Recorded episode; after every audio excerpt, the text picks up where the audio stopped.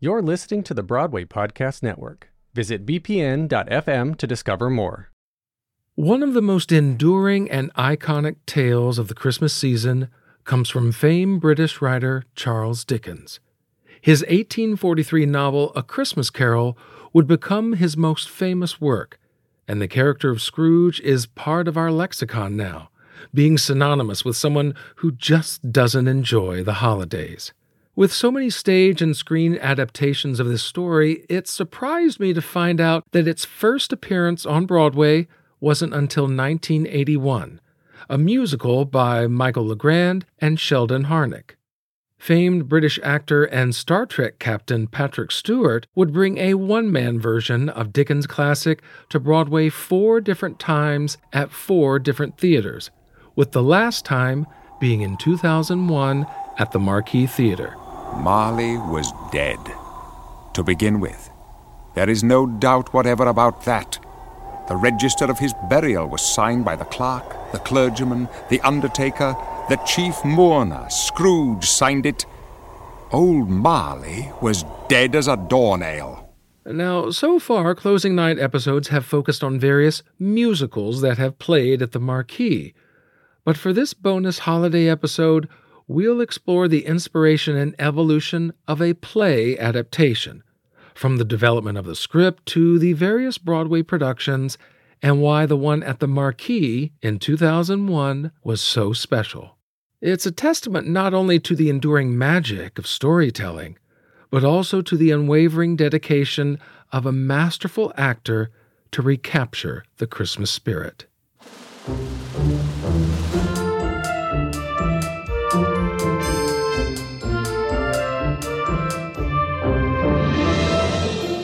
Welcome back to Closing Night.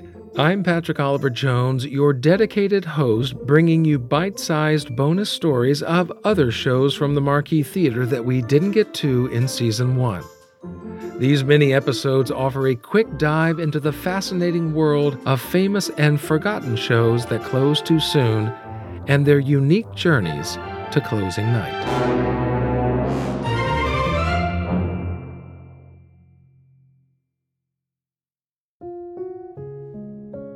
The genesis of Charles Dickens's timeless holiday classic, A Christmas Carol, can be traced back to the fall of 1843, when the celebrated author of Oliver Twist and Nicholas Nickleby found himself at a creative and financial crossroad.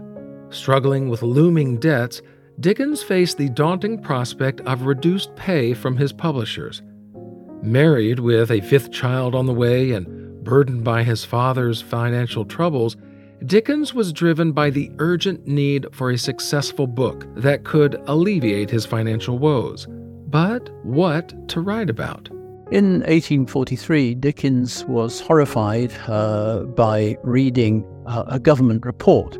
It was, in fact, the second uh, parliamentary report, the Parliamentary Commission on the Employment of Women and Children, showing the horrific conditions under which very young children uh, were made to work underground or to work tremendously long hours in, in appalling conditions in factories.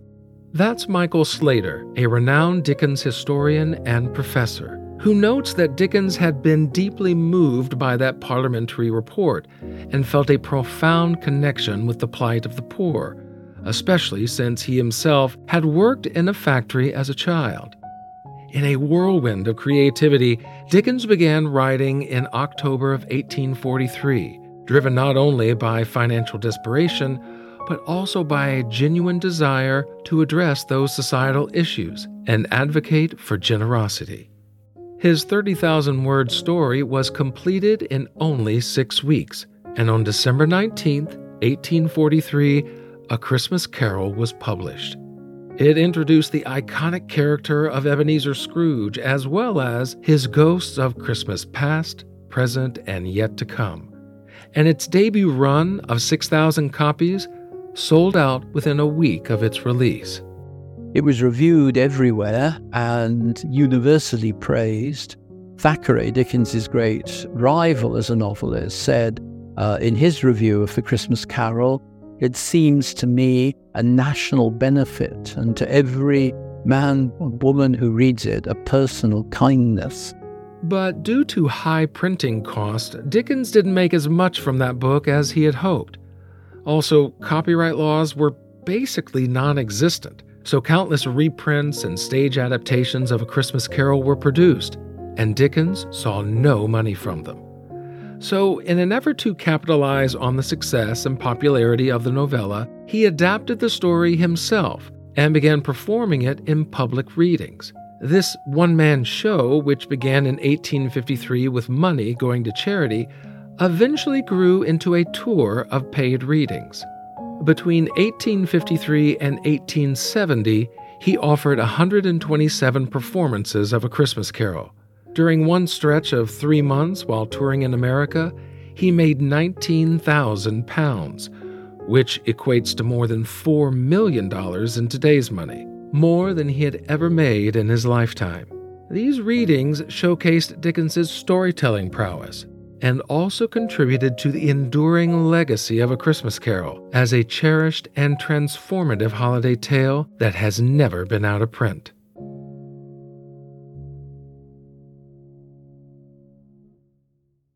Fast forward 143 years when famed Shakespearean actor Patrick Stewart happened upon one of those printings. He was in Derbyshire, England for the filming of a period movie called Lady Jane, which also starred Helena Bonham Carter, Cary Elwes, and Joss Ackland.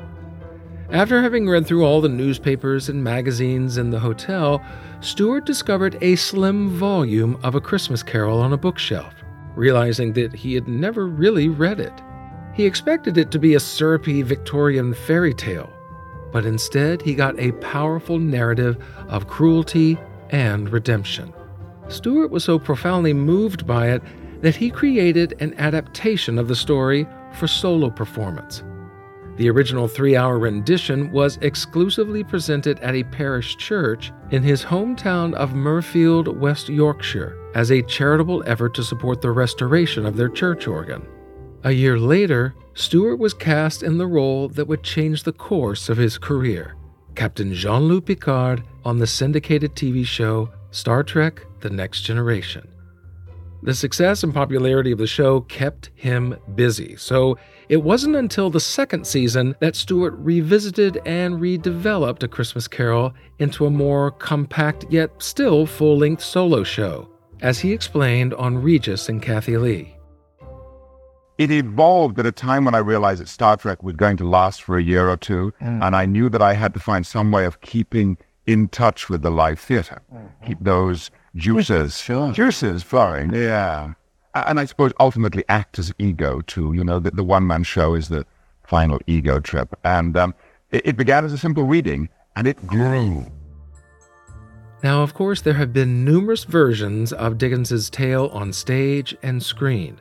But what set Stewart's adaptation apart was its authenticity, very much in keeping with those original presentations done by Dickens. In fact, Stewart was able to access the various reading versions of Dickens's work still available and could see how the writer's performances of A Christmas Carol changed over the years.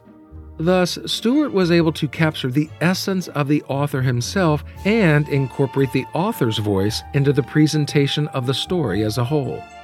To help him with this adaptation and reassure him of its accuracy, Stewart approached Professor Albert Hutter, a Dickens scholar at the University of California in Los Angeles.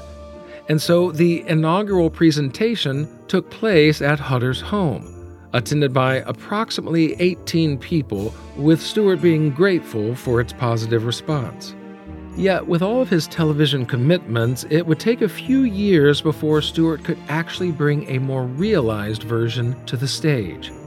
And so, in the lead up to its Broadway debut in 1991, A Christmas Carol underwent a pre Broadway tour, stopping in Santa Barbara, Salt Lake City, Anchorage, and Pasadena on four consecutive weekends. Now, it's not a reading, it's a fully performed show in which I'm narrator, and um, uh, we've never been too clear, but somewhere in excess of about 40 different characters all of whom are fully created. Now, I have no costume, no props. I have five rather sad bits of painted furniture, but a brilliant lighting plot which helps to create location and mood. And the rest of it really is up to me. I try to make the characters as vivid and yet as real as possible. And on December 19th, the 148th anniversary of the publication of A Christmas Carol, Stewart's one man stage version opened at the Eugene O'Neill Theater. It also marked Stewart's return to Broadway after 21 years, and he compared the overall experience of performing and staging A Christmas Carol to being on a roller coaster and a merry-go-round at the same time because of its pace. Of the voices, Scrooge was the most difficult because the, the whole story um, uh, stands or falls by Scrooge. And at the beginning, I was playing him, I think, a little two-dimensionally. He was somewhat of a caricature until a good friend of mine, Roger Rees, who had been uh, who had been helping with the show, pointed out that Scrooge was me. That Scrooge exists in all of us, in other words. And so uh, he had to become the most natural, the most centered person in the show. Well, those 14 roller coaster performances in 1991 helped Stewart walk away with the Drama Desk Award for Outstanding One Person Show. He would return to Broadway the following Christmas season at the Broadhurst Theatre for 22 performances, and a London production in 1993 at the Old Vic Theatre, where he won the Olivier Award for Best Entertainment. Star Trek Next Generation had its series finale in May 1994, and later that year, Stewart was back on Broadway again for 18 performances of A Christmas Carol at the Richard Rodgers Theater. A couple of years later, he would perform the show again in Los Angeles, and the LA Times was there. The genius of a performance that does not need makeup, a costume change, a backdrop, or anything in the way of props other than that all important book and a few modest sticks of plain wooden furniture? What Stewart does bring to the stage is his own virtuosity. By taking away the razzmatazz usually associated with theatrical magic, he's able to fill the stage all the more richly with his own penetrating and versatile voice. His mastery of gesture and facial expressions that instantly summon fear, delight, longing, and awe. Due to the various Star Trek films throughout the 1990s and the beginning of the X Men franchise in 2000, A Christmas Carol was put on the shelf for a while. But that didn't mean Stewart left theater behind. During this period, he played Prospero in The Tempest on Broadway in 1995. Two years after that, he took on the role of Othello with the Shakespeare Theater Company in Washington, D.C. This was called a photo negative production with Stewart as a white Othello and the rest of the cast being all black. Stewart came back to Broadway in 2000 for a limited run revival of Arthur Miller's The Ride Down Mount Morgan, which had its own controversy as Stewart publicly chastised the producers in a Saturday evening curtain speech, which made subsequent news headlines. The Shubert Organization Board chairman, Jerry Schoenfeld, in turn filed a complaint with the Actors Equity Association. Well, a year and a half later, on September 11th, 2001, Stewart was back in England preparing for a production of J.B. Priestley's play Johnson over Jordan. However, Stewart told Playbill, quote, It was a very important production, but I didn't want to be there. I wanted to be in New York City, as did my wife, who was from New Jersey. As the events and aftermath of September 11th continued to unfold, there was a collective sense of helplessness that I've touched on in a previous episode. It was also during this time that a friend of Stewart's casually expressed a desire for him to revive A Christmas Carol that year. After mulling over the idea for about three weeks, Stewart recognized this as an opportunity to contribute. But with commitments already lined up to work on Star Trek video games and the next major motion picture, he reached out to Paramount, which gave him approval to finally come to New York so that he could bring A Christmas Carol back to Broadway. This time with proceeds going to charity, as well as one performance specifically earmarked for the Actors Fund September 11th campaign. This production was not only for a good cause, but it gave Stewart a chance to revisit some of his favorite characters. I love, oh, I love being old Joe, who is the nasty, vile, rag and bone man. Come into my parlour, come in, sit down, you couldn't have come to a better place. He's, he's, I have a great fondness for old Joe. And uh, there's a charwoman uh, called Mrs. Stillmouse, also not very attractive. But, you know, there isn't a character in this that actually I don't have an affection for, and luckily I see them very vividly. They're three dimensional for me, so I just have to slip inside them for the few moments that they're on stage. Of his four Broadway productions of A Christmas Carol, this one at the Marquis was the shortest. It opened on December 24th with no previews and only lasted eight performances, closing a week later on December 30th, 2001. Yet, even still, its weekly gross was double that of his other three sold out productions, so there were plenty of funds going to support the Coalition for the Homeless and Food for Survival, as well as the victims of 9 11. What's ironic is that Stewart considers himself a bit of a Scrooge. Some of that comes from his own difficult upbringing and lack of joy around the holiday season, but also because of the stress and anxiety it gives him. Nonetheless, he certainly did plenty of giving to the grateful audiences who came to see his one man rendition of this Christmas classic.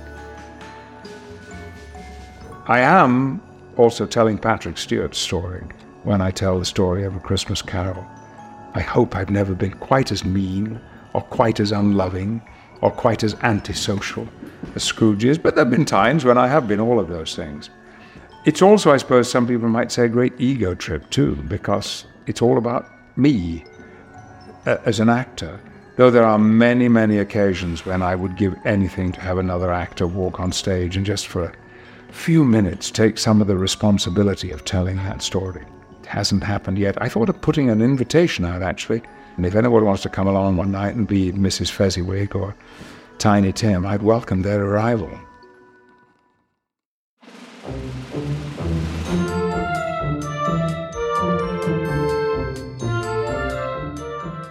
For a transcript and full list of the numerous resources and materials used in this episode, you'll find a link to them in the show notes. Closing Night is a production of WINMI Media. I'm Patrick Oliver Jones, host and executive producer. Dan Delgado is editor and producer, not only for this podcast, but also his own movie podcast called The Industry. Theme music for Closing Night composed and created by Blake Stadnick and co producer is Maria Clara Ribeiro. Be sure to stay tuned for more bonus episodes like this as other marquee shows make their way to closing night.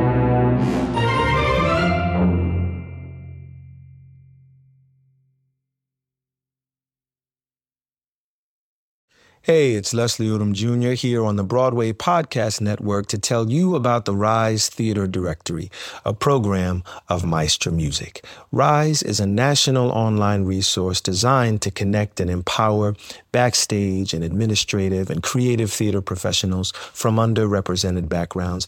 If you work or aspire to work in the theater community, this can help you find your next project. And if you hire theater professionals, search the Rise Theater Directory to find your next team. Create your profile now and get more information by visiting risetheatre.org. That's theater with an R E R I S E T H E A T R E dot org because only together we rise.